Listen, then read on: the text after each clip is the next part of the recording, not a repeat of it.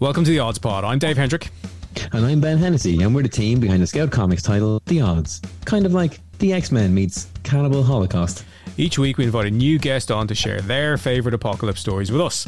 Be it the fiery doom visited upon Pompeii, the destruction of a famous hedgehog's world, or just your common or garden plague. We want to join arms at Armageddon, crash with catastrophe, and get inside entropy.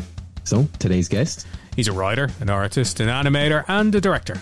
His comics, Jetpack Johnson and Ocean City, have been the jewels of Rogue Comics Crown, and he's currently co directing an animated adaptation of the popular book series, The Floods.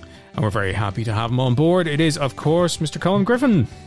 Hey, oh, thanks, thanks, for having me, guys. No worries. Thanks for coming on board. Um, great to see you.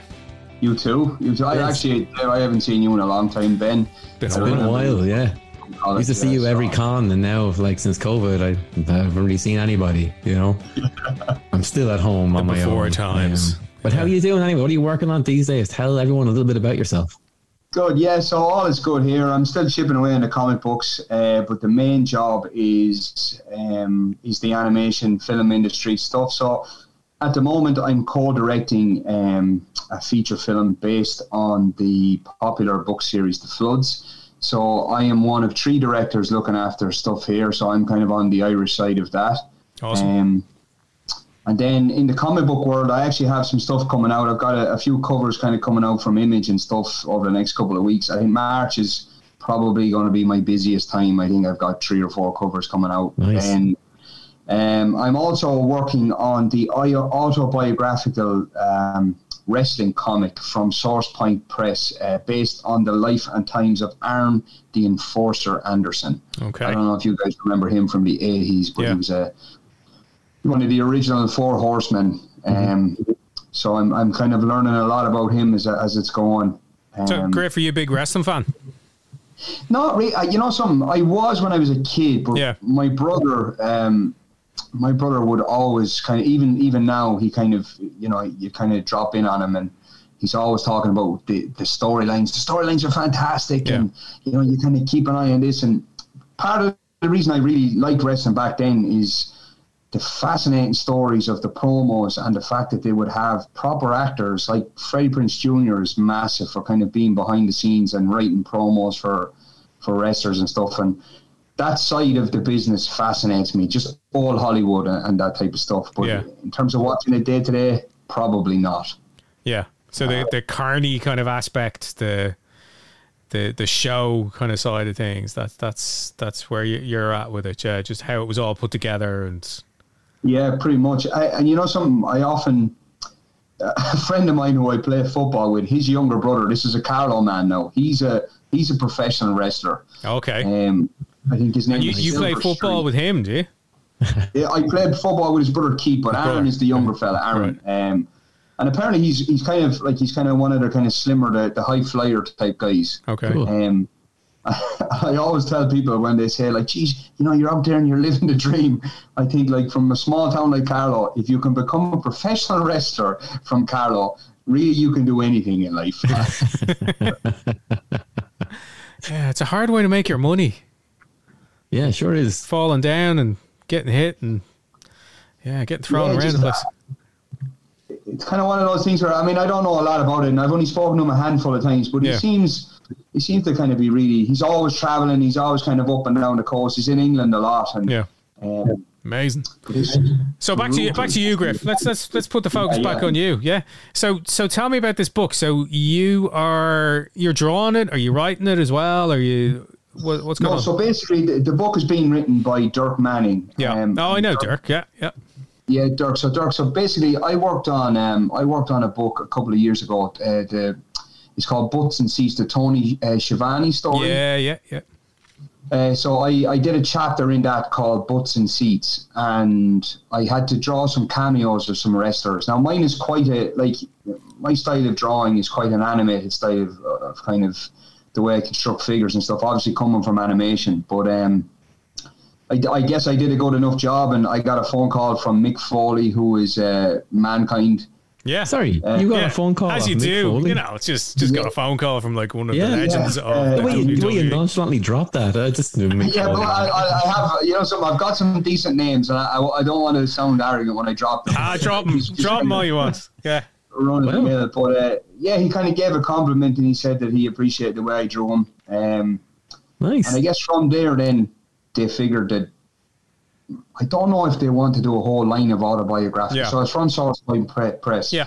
Um, and it, they, they just asked me would I do Arn Anderson, and I just said yeah, sure. Like I mean, I, so I get to draw it, ink it, and color it. It's 130 pages, and I did the cover as well. So it's a When's that out? it's a big old. piece. Uh, I'm actually not sure. I'd say they're probably aiming for. I want to say maybe March or April. Oh, okay. Um, Yeah. so I'm kind of finishing up here now. So it's all in all Nice. 130 pages. It's probably taken about probably five months. I'd say. Yeah. That's a pretty For- serious, sorry serious for piece like of work. all the art. Like you did it all on your own in five months. Oh, Wow. Oh. Oh, we may we may have hit a sore I'm point impressed. here, here, yeah. Griff. Oh my god. I want to lift my game a bit. Oh my god. Yeah, 130 sake, pages. Fantasy, Come on. Yeah. Yeah. Now, yeah, no one is saying that there's good art in 130 pages. No. A lot of I've splash seen your work, pages. man. There's no bad stuff in there. Wow, that's really impressive. That's really impressive. Savage, isn't it? Yeah. Yeah. Uh, but I don't look. I don't go anywhere. So therefore, you know. Yeah, neither do I. you, you a small kid like me. Your kid must be only two or three at this stage, is he? Well, she's four. Right? We're currently sorting out schools at this stage. Yeah. Oh. Well, Great so there you go. Like I mean, it's it's kind of busy doing stuff like that, and then uh, thankfully the, the directing kind of allows me just to stay at the desk and um, I can kind of just get stuck into the, the art of the book. Then it's, Yeah. it's good. Like it's fun. Like it's it's. I Yeah. don't want to say handy. can I ask, like, what are the hours like then? Are you working into the night most nights? Do you stop for dinner time, clock back in when kids asleep, that kind of stuff? Like, what's your what's your day to day like? Uh, actually, you know something? It's it's fantastic the routine I have, and I have to thank my missus for that. So I get up with him and bring him to his uh, his nannies in the morning. I start work then at nine. Um, I work till five, collect him. He goes to bed at half seven, and then from half seven probably through till about two or three, it'll be all comic book, See, and then the glamorous life of an artist. That's two yeah, or three, I'm lucky. You know, I get to play football a couple of times a week for an hour, and that's it. Yeah. There's no No crack otherwise. no, no. So con season must be a nightmare for you. If you if you've got that kind of work right, and then you interrupt everything for a convention, which takes a bite out of any week, like it takes four or 5 Mm-hmm. days out, out, of, out of your week, and all the all the recovering from that and everything as well. So yeah, that must be that must be tough on you, is it? Yeah, you know, some I, I, kind of I've only really started to get into c- conventions, not recently enough, but I mean, like I went to Dublin Comic Con. Dublin Comic Con was the biggest one I'd ever been to. Okay. And I went to Thought Bubble this year, um, and it was purely just to kind of shop the portfolio around. Yeah. I kind of Nice. I feel a little bit anonymous online sometimes, so I tend to not get something if I'm going for it. Um, Yeah. Well, any editors listening, it is a it is a decent portfolio. Just go check, Yeah, check it sure out. is. Yeah. yeah, yeah. And listen to how fast he can do 130 pages plus hold down a job directing a show. Yeah. Okay, well, and, and yeah, s- I mean, still impressive. maintain what we believe is a decent relationship with his child. So you know, We'll see. He's supposed to be in bed at half seven. If he walks into the store now in a second, we'll know that uh, I'm not we're, doing we're all about the guest stars here. Don't worry. Don't worry, man. Don't We'll worry. only like really judge you if he's like throwing around a beer can, telling you to bring him to bed or Yeah. something. You know, then we know. Yeah. Oh, okay. Ah, where's me chips? Um, so Griff, that's that's amazing. Yeah, fair play. And um, and will there be any more kind of indie titles in your future? Are you doing any follow ups to Ocean City or anything else there? Um, yeah, I actually. So we brought out. So Ocean City is uh, thanks to Rogue Comics, obviously, because that's who who the, the kind of publisher and the label I'm on. But it's done probably better than I ever expected it to be. So we brought out the six issue singly. Then we made a trade. That's done really really well. So I will go back and do volume two, and then. uh, Jumpsuit Johnson, i- it's sold as Bad Boys meets Glenroe. Yeah. Um, and Such a people, good tagline. people just love it and because one of my friends who helped me write it he is the main character in the book and he is a guard um we Uh-oh. sold so many of them we probably like probably sold in the thousands just to Gardaí members. Just Now, for- they all had a logo. For our international listeners, a guard is a cop yeah, over here. yes. Yeah, yeah. Just in case. Um, so it's uh, I'm I'm currently I have written and done the preliminary kind of roughs for volume two or issue two, which is called Street Justice, and then volume three, which is writing checks and snapping necks, and then that will be it for that. Brilliant. That's awesome. Good man. Good man. And uh, yeah, and then what? What else are we are we up to then? In in the meantime, so the floods. Tell us tell us a little bit about that. That's that's based on a on a book series, yeah. Yeah, so essentially, so it's basically it's a young adult book series. It is Yeah. aimed more towards kind of the, the kind of female readers, but Yeah. it is essentially it's kind of like Harry Potter for girls, I would say. Hmm. Um, but there's plenty of really good characters um, just throughout, and it's essentially it's very much about music and music for the soul, and essentially the good guys use music for magic, but it's essentially kind of a lost art right. um, and then the bad guys are full on magic. Okay. Um, and then, so that's obviously been made into an animated feature, which has a, a heavy, a, a lot of big names in, in kind of, I guess, Irish entertainment. So we've got um, we've got Eva, Eva Lynch, who is essentially Luna Lovegood from Yeah. Harry Potter. She's the main character. Nice. She plays Betty. Um, we've got Ardal O'Halloran, um, O'Halloran, Halloran. Um, he is basically Father Dougal. Dou- Yes, Dougal. So he plays the dad, Yeah. um, which is Nerlin. And then we've got the brother, which actually listening to his dialogue every day, it's pretty hilarious. The stuff he gets up to is Ed Byrne. Oh yeah, Um, nice. Oh, nice, nice. He's, Nice. he's really, really good in it. And then there's like plenty of other cast that I kind of would hold on to just so people can go and see it in cinemas. Sure, sure. And uh, you're you're not finished that yet. So do you know has it got a release date locked in yet, or are you just waiting here?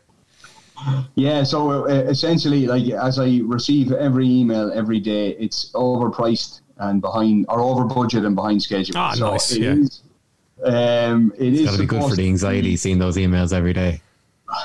and when you see the, the tagline with the money that's attached to it, it's kind of like, ah, all right. um, but I always make the joke, they're not calling around to my house looking for that money. So all I can do is send me an email. Um, it is supposed to be finished in, uh, I would say, probably May. Right. Um, So maybe in terms of lot picture, and then they'll go through like sound and, and Yeah. kind of post production after that, and then Yeah. so probably end of some August. I'd imagine it's finished enough, and then it'll be slated more than likely for March or April next year. okay, cool. Oh, nice one. Yeah, That's yeah. awesome, man. That's brilliant. What's So- it like Yeah. co co-directing with with two other directors? Yeah, I and was splitting gonna short three ways. How how does that work? Um, I tell you, it was funny because I I wasn't supposed to be directing it at all, and I had directed. Um, as you can see here, I have a little turtle here. This is one of the presents I got for directing a show. I directed 52 episodes of a show called Purple Turtle. Amazing. Nice. Um, and that's essentially where I want my career to go to be a director and to kind of step into live action. Um, I would have been a general artist in Ballyfermot, which is where I studied. So I kind of like to be hands on in all aspects of a film production or any production. And then just offhand, the boss just said, oh, well, Colm will direct that part. And then, so, so that's essentially where Colm is now. He's directing that part. That's that's Nice. fantastic, man. Yeah, it was good. Uh, you know what? It kind of came off the heels. We we worked on. I was very fortunate enough to work on um, Stan Lee's last project. Um, he had a show with Arnold Schwarzenegger um, called. Uh, yeah, just- I know. Yeah. I know. It's, Sorry, uh, another name just dropped there. Yeah. Yeah. Yeah, What? there's two. There's two names, uh, but it's essentially uh, Kindergarten Cop meets superheroes, and So- it's called. uh, The Godfather of comics and the yeah, and and the Terminator uh, are, Yeah. are, are, Wow. were in your in your in your contacts. Lovely. Uh, I can assure you they're nowhere near. I have them on speed dial. on Yeah, yeah. um, and uh, kind of f- fresh off the heels of that, then my, my kind of creative partner in Mo- in in Telegael were kind of both looking after things in Studio Telegael for the the art department. It's Morgan O'Brien, so Morgan kind of helps out. He looks after some projects. I look after some projects, and then um, so it kind of ba- it came on the heels of that. We did a good job on that. Brilliant. Um, and yeah, so I kind of just went from there. Yeah. Well, fair Fantastic. That's I love that man. That's that's steady. And um, when you were working with with Stan, did you did you get any FaceTime with the with the man himself? No, unfortunately, he he was gone, but yeah. um, he was gone at that time. Um, but uh, I I always say like, ah, there's not too many Carlow lads that get to hang out with them boys, and even though I didn't yeah. get to hang out. But I I will tell you one thing, kind of like when you're licensing any sort of show and you're obviously doing licensing for someone's appearance and stuff like that, like mm. there's plenty of hoops that you have to jump through. Yeah. And mm-hmm. his estate was probably the hardest I have ever got. Like if I was to show you the first drawing, I think like, geez, yeah, that looks like him, but mm. it went back and it went back and mm. it wasn't right and it wasn't right. And I'd say probably seven or eight rounds. And you okay. just, Jesus Christ, like Bar, this is very morbid, but bar I dig them up and fucking take pictures of them. it's just, it's, it looks as much like as it's going to. oh, well, that puts a new spin on Marvel Zombie, doesn't it? Yeah. Oh my god! Yeah, maybe don't do that. From Marvel now, cut that out. or or that'll land you the job. Yeah, one or the well, other. Yeah, yeah, yeah, amazing. Oh, Griff. Um, okay, so listen, everybody who comes on the show is asked one big question, uh, and we're at that point now. So, Colm Griffin, what is your favorite apocalypse? Look, he stole it from me last week. I was saying to Ben, he's probably uh, he's me time uh, two version 2.0, which was Jamie uh, Jamie Tina. He t- he stole Age of Apocalypse. So for me this week, I'm going to go with Akira. Ah, amazing! Nice, so, yeah. The so so Griffin, what what the hell is this Akira thing? Huh? What? Do you know? I actually have a, a, funny story just about the anime. If you can give me yeah, a second. of course. I I was in. I had never seen an anime um, up until I went to college in Ballyfermot. I remember. I don't know if you guys remember. Channel Four used to be S4C. Yeah, yeah, yeah. Um, the Welsh channel.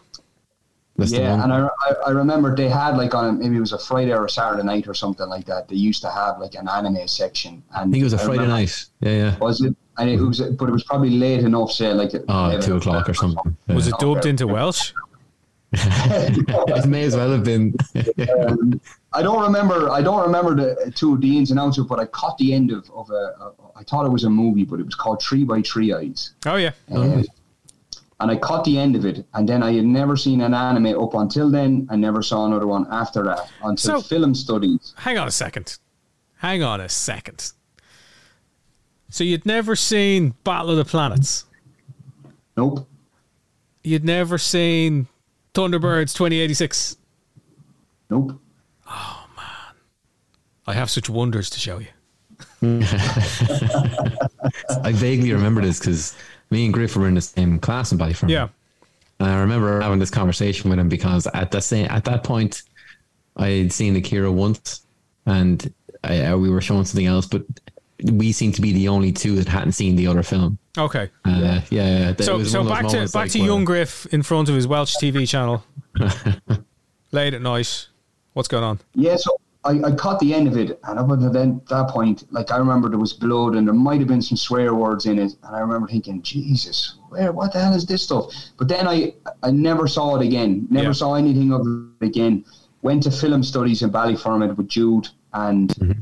I remember they turned on Akira, and I remember I had a, like a, a kind of a, an audible reaction because I had never seen nudity in a cartoon either before. Oh dear! And I remember when the guys kind of kind of pulled Kaori off the off the bike and kind of punched yeah. her in the face and, and tore her top off. I, I because I was so stunned, I remember I kind of went oh like that, almost like in a almost like in a kind of a, a jokey way. And a, a student, a, a, a, female student who was in the class, she wasn't happy with my um, reaction. my reaction. Yeah. yeah. she took it the wrong so way. She, yeah, she really did. She yeah. me out for it, and I was just kind of completely spellbound. spellbound, should we say? Oh dear. Um, yeah, so it kind of, but uh, look, we patched it up a couple of days there. But that was my first introduction to anime in terms of kind of like film study and in terms of yeah. just seeing how amazing it could be. Yeah. Yeah. So blood, violence, was, nudity, it was ticking all the boxes there. Well, it was one of those things where all of a sudden we're not seeing uh, animation as as a genre, we're seeing animation as a medium You know, Yeah. so it is capable of showing all these things. But we were so used to to the likes of, of Don Bluth and Disney. Like this, this is new ground for a lot of people, Yeah. especially with Akira. I think Akira, when it came out in 1988, like people hadn't seen cartoon like this before. you So know, it and was a didn't know how much it gateway was drug capable. for for a lot of people, wasn't it, to to get into that stuff. So give us, I suppose, give us your take on Akira. What's the what's the plot? What's the what's the you know talk? I s- Well, look at the anime for starters, right? What's the what's the boil that down into into one elevator if you can. yeah, is that possible? Yeah, yeah, geez, it's essentially it's the uh, coming of a godlike f- creature creation um, upon an apocalyptic, futuristic world with so many twists and turns and amazing characters and visuals that just that have. I guess you know inspired so many visuals in film and TV since that it was just. I mean, I, I hate to be cliche and say it was groundbreaking, but it really, really was um, just and, and also like when you see the way it moves and even the intro and like subsequently going and seeing the documentaries and stuff you just look at the filmmaking aspect of it and it's just marvelous Yeah. Yeah, yeah, it really was groundbreaking. I, I think that a lot of anime that's still even made today doesn't quite live up to how good Akira was, or even some of the stuff that came out of the, the 80s and the early 90s. But uh, like the, the the detail they put in, the fact that they were using particular size nibs on pens for certain kinds of windows, I mean, it's just it's just incredibly detailed yeah, yeah. and specific. And then, when- when- like once you watch Akira, then it just kind of opens up, as you said, Dave. Like it was a gateway drug. Like it just opened up your eyes to so many others. I mean, I remember I saw, um, just when I saw Tree by Tree Eyes, I remember there was a, a kind of a, an advert afterwards that was just like, oh, next week is going to be, I think it was called Cyberpunk Oedo 808. Yeah. Um, it, it never came on because I stayed up late to see if I could catch it. But I mean, you kind of look at stuff like that, and then you kind of go into Ghost in the Shell, and Yeah. just everything that followed it was unbelievable. Yeah, I mean shows like um what was big then, like Fist of the North Star and The scroll. you know Ninja Scroll. Yeah, I mean huge and like huge focus on very highly paced, high concept action stuff. You know, back then it, that seemed to rule the roost when it when it came to these days with anime. You know, it's anything and everything. Like it's it's probably the broadest church there is in entertainment now, isn't it? You know, same same with manga. You know, comics where where where a lot of those stories come from, but. Akira has, you know, it has a, a a predecessor in the in the the comic book. Yeah. Um, so when I was talking to you, Griff, about what you were going to choose today, it was, you know, is it the movie, is it the comics? You're, like, I'll do both, and I can see, I can see six volumes of Akira behind you there. I'm sure they're they're well worn. So this is going to be a six-hour podcast. Um, yeah, minimum. so- yeah, yeah. Six hour, Jesus, yeah, it took me about a year to read all them.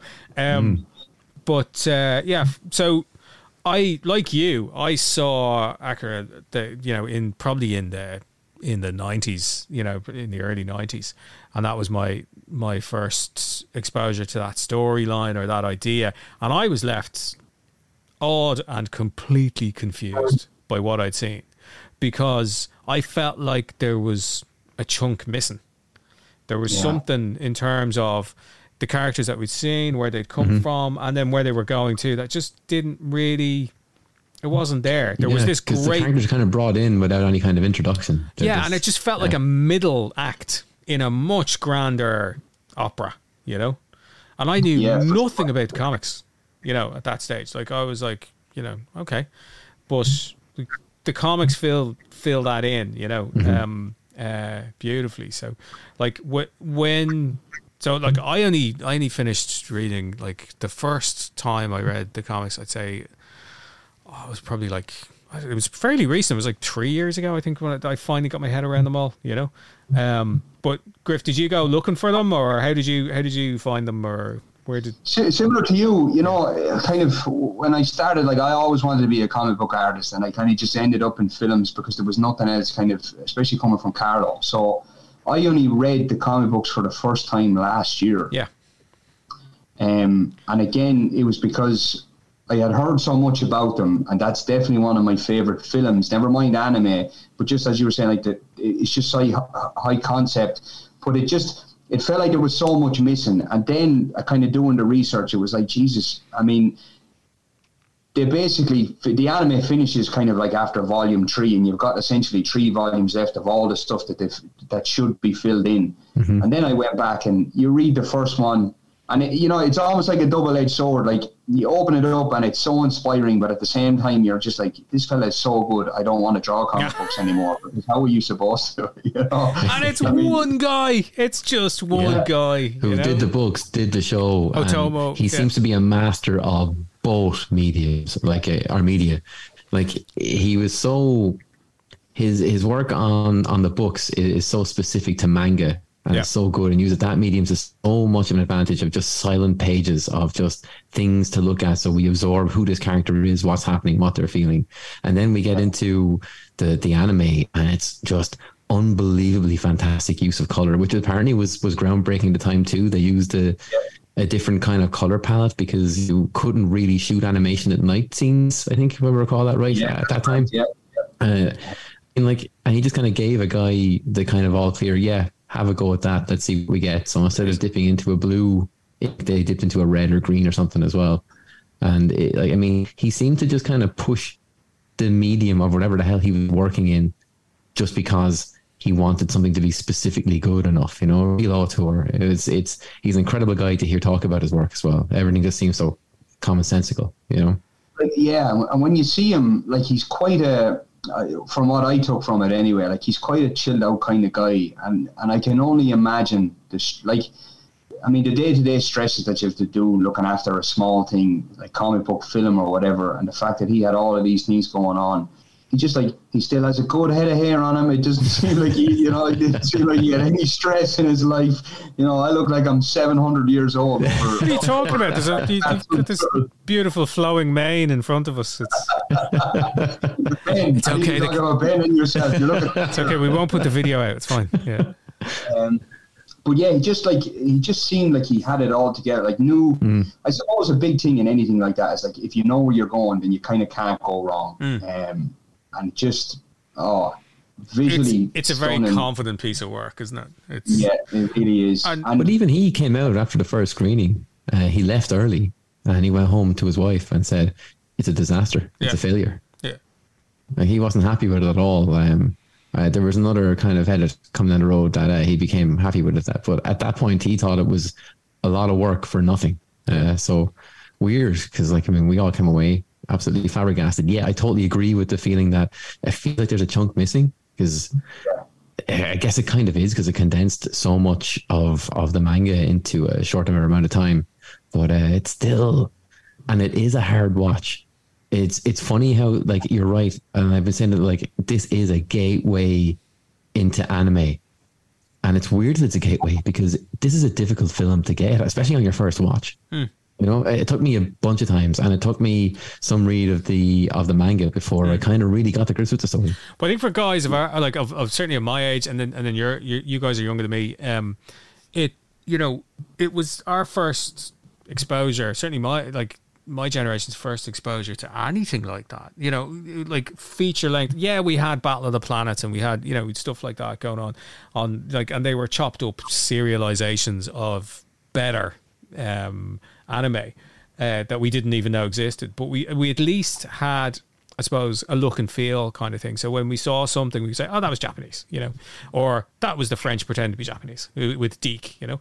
Um, but with with Akira, like you you you just never you'd never seen anything like that. It just you know there was no lexicon for it with us you know for, for us we we didn't we, we didn't know even how to talk about what we were seeing yeah. You know? People would just say, oh, manga or, you know, anime. Like, I think we called them manga then, you know, and it was like, yeah, which was wrong. And, and it was like, what, what, you know, what is it? It's not a cartoon. That's for fucking sure. You know, it's like, what is it? It's, you know, it's a movie. It's, you know, but it's so much more. I have this thing with comics, right? Where, if a comic is really getting me, if it, if I'm really getting drawn in, I can hear it. I can hear the environment that I'm looking at, you know? And every single page of that book, I can hear it. I can hear the school. I can hear the the the rubble. I can I can hear it all. Now I don't know if that's been informed by having seen the movie or whatever, but it's just it's alive. You know that those pages are just so alive. You know, and there's there's a few comics that are like that for me.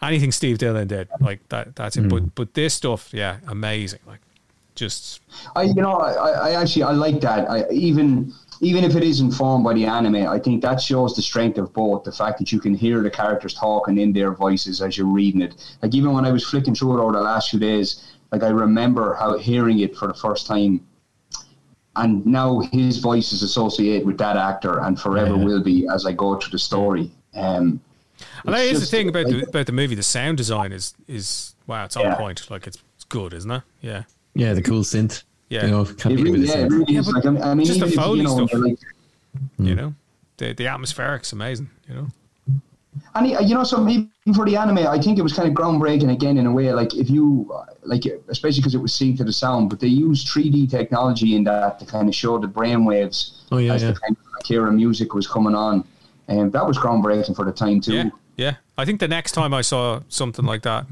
or what was probably I probably saw that kind of three D stuff beforehand, but I think Akira got there first. May maybe, but certainly informed by Japanese stars was in in um, the Transformers, the movie, where there's certain scenes where they pull out 3D kind of imagery and stuff Yeah. like that, and it's uh, it's just like, you know. But then Akira comes along, and it's just like, you know, a thousand times. And better. it's it's a hard thing to do to merge the 2D with the 3D. But like back in 1988, these guys seem to nail it, no problem. Yeah. Like uh, it doesn't it doesn't kind of bring you out of what's happening because I don't know how many shows you watch these days, and it's like, oh look, there's a 3D bike because they, they weren't animating that, and now it's all you can look at amongst all this 2D world stuff. You know, it's uh, It just it's- it just it's- enhanced everything that was there at the time. Like it, it, and everything seemed to work towards the story. It was all about bringing you the story in the best possible way. It wasn't I want to show off or I want to make it pretty or it's just about how this thing looks. Mm-hmm. It was all about delivering that story, that crazy fucking story, you know? Yeah. Yeah. Which, again, that's why I kind of put you on the spot there about the elevator. Like, to this day, I can't really tell you what the story of Akira is. I can tell you the story of different characters within the Yeah. books and within the and, and even in the movie. But the actual story, you know, kids are being experimented on, but really there's a cellular memory that we all have that connects us to some kind of higher plane of consciousness, which could unlock a god that will take over everything and maybe destroy it all if we're not careful. Maybe that's the story. Maybe it's a love story set in a school. I don't know. You know, it's like. I, I would have loved to have been in the room for that pitch. You know, how did he do it? How did he get that sold? You know, yeah. It must have been the longest elevator ride anyone has ever went. but then it's also you know testament to the man's talent that you know people did say yeah of course look at it it's amazing we'll do whatever you want you know Yeah, it's um look again. It's one of my favorites, and just then, like subsequently, just seeing all of. Like, yeah, I, I rewatched the last couple of days, and there was a scene that stood out to me, which is the scene where he kind of breaks out of the prison, or he breaks out of his room, uh, Tetsuo, for the first time. yeah and it just reminded me of the fantastic, the new Fantastic Four, uh, where Doctor Doom is just walking down the hallway scene, and he's kind of just swatting his hand, and everybody's heads is exploding, and um, like that's a direct reference from Akira. yeah Oh yeah. and You know, how dare Josh Trank nick it yeah yeah, yeah, and, For yeah, that that's it. Like, I mean, so you, you think about like filmmakers and directors just in being inspired by that straight away, and it's just like, yeah, I'm taking that. Yeah. That one's definitely doing it. I'm, you know, so I mean, just groundbreaking.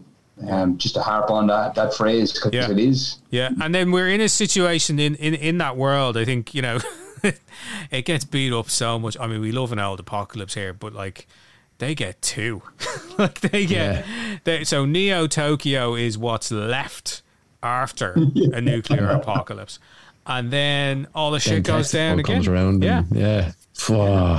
Yeah, Tetsuo takes it all love, apart. I love in the book how it's done, like because it's it's kind of like um it's kind of like how Ditko uh, did that scene where, where Spider Man's stuck under the under the the, the machine. yeah, You know Yeah. where they, they build up to they just use these pages and pages to kind of land this kind of effect and, and how heavy this this weight is and how much time we're spending underneath it. And he does the same with with how we see Tokyo just fall apart with Yeah. these massive like double page uh, collapsing in on itself. Yeah. Yeah, yeah. yeah.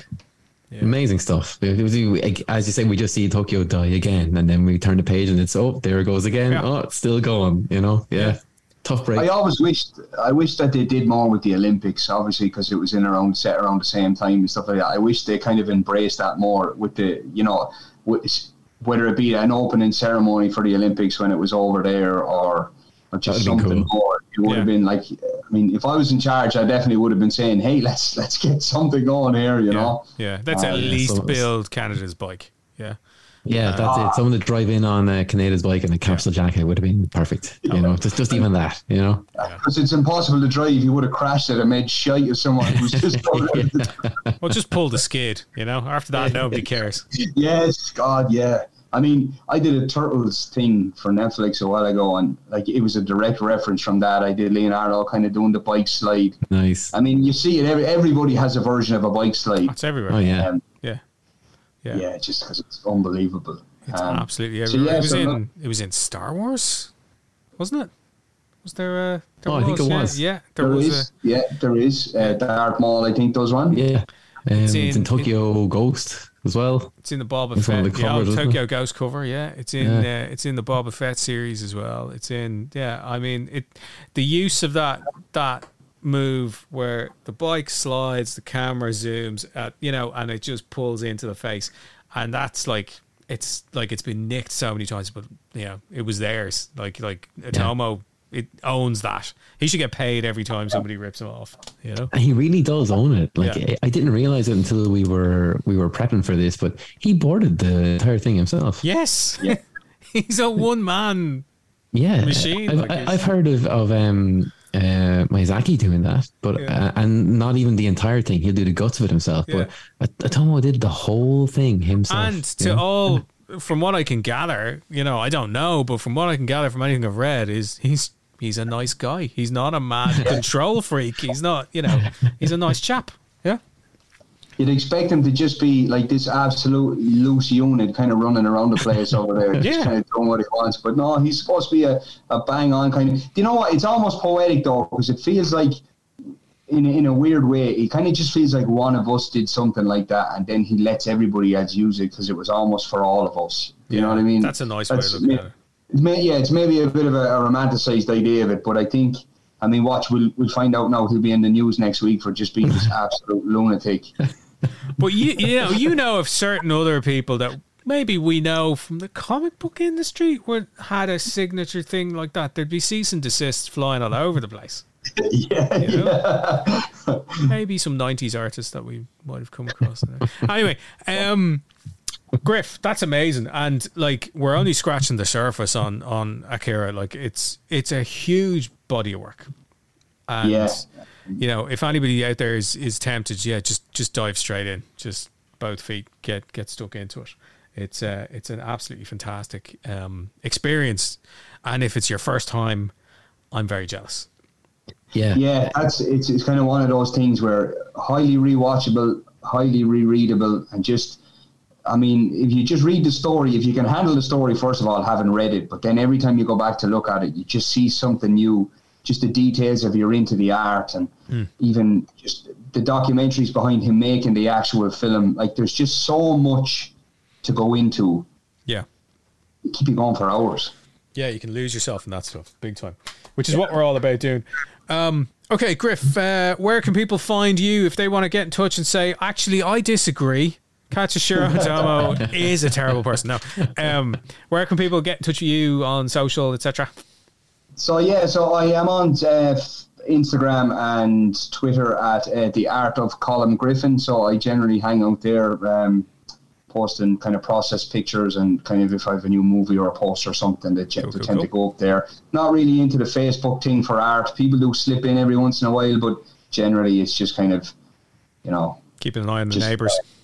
Instagram and, and, and, kind of Twitter for that sort of stuff. So yeah, so and then uh, obviously I have kind of a bigger month in March, so hopefully people can find me in lots of comic book shops. Um, is it is it possible you can mention the titles that you've worked on, or is that? Uh, I think I can't mention. I can mention Radiant Black, um, yeah. and I can mention a couple of things from IDW, um, and maybe something from Boom. Uh, I have another couple of Irish creators that have me doing stuff for Image, but I'd say they'll probably kill me if I release that information. One of them definitely will.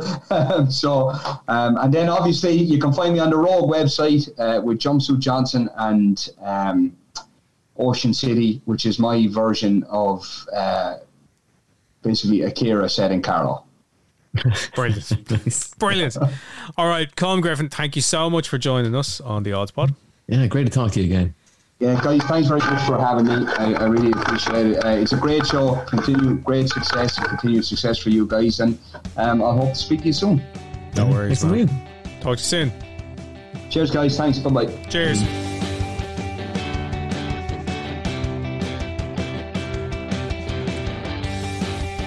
Thanks for joining us on the Odds Pod. Subscribe to the podcast wherever you get your podcasts. Look out for the odds coming soon from Scout Comics, and please tell us what your favourite apocalypse is. You can find me on Twitter at Bennessy, that's B E N N E S S Y, and me on at Dave Hendrick.